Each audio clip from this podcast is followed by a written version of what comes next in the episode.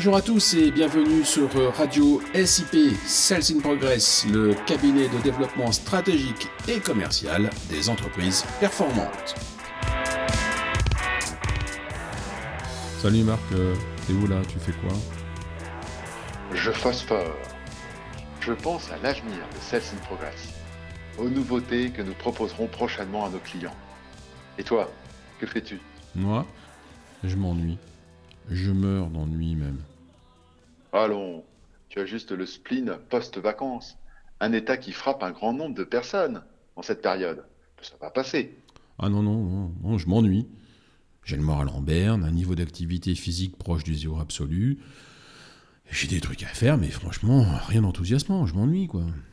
Hmm, je vois. Un petit coup de mou. Une reprise de travail compliquée après les grandes vacances. C'est l'ennui de l'indifférence. C'est fréquent lorsque l'on fait des tâches de routine, sans grandeur, qui ne stimulent pas vraiment. C'est d'ailleurs le siège de la procrastination, un moyen bien illusoire d'échapper à l'ennui de ces actions peu glorieuses, mais généralement nécessaires.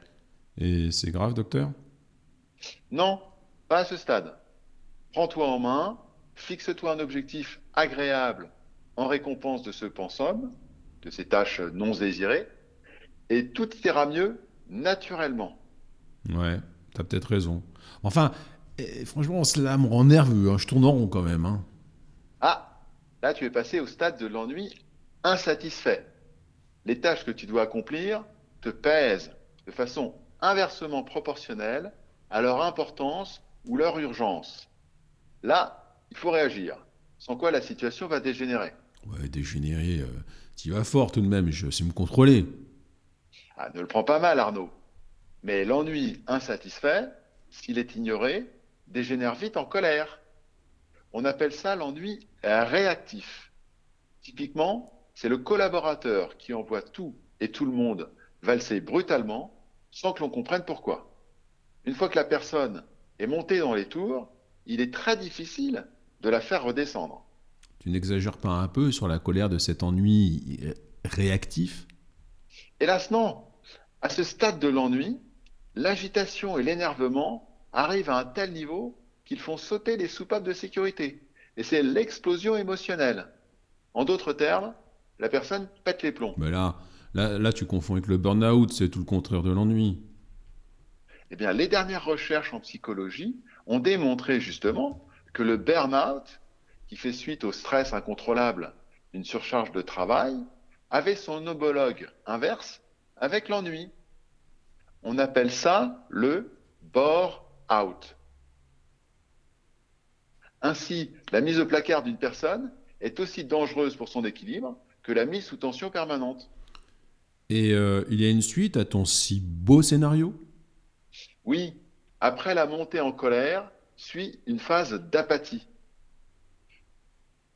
Plus aucune simulation mentale ou physique, qui s'apparente à une dépression plus ou moins forte, qui mène éventuellement, dans certains cas, au suicide. Ah, ah oui, tout de même. Euh, est-ce qu'il existe un moyen d'éviter cette escalade?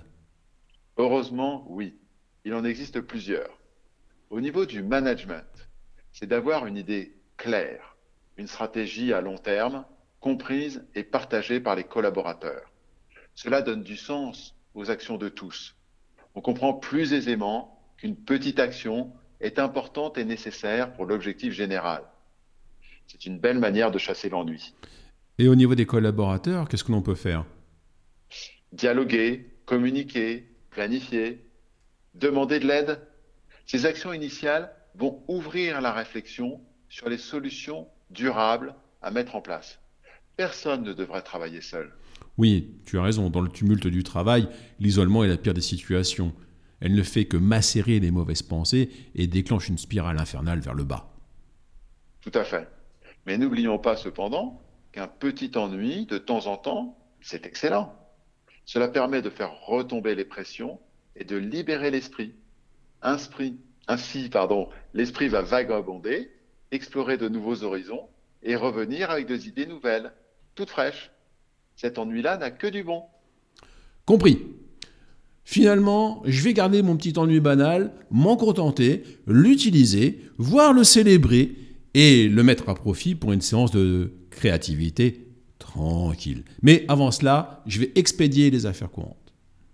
Et profite bien de ton ennui pour trouver des nouveautés. Dès que tu as une idée, compose le code du booster 06 34 22 31 71 ou bien www.salesinprogress.com. Merci et salut Marc. Salut Arnaud.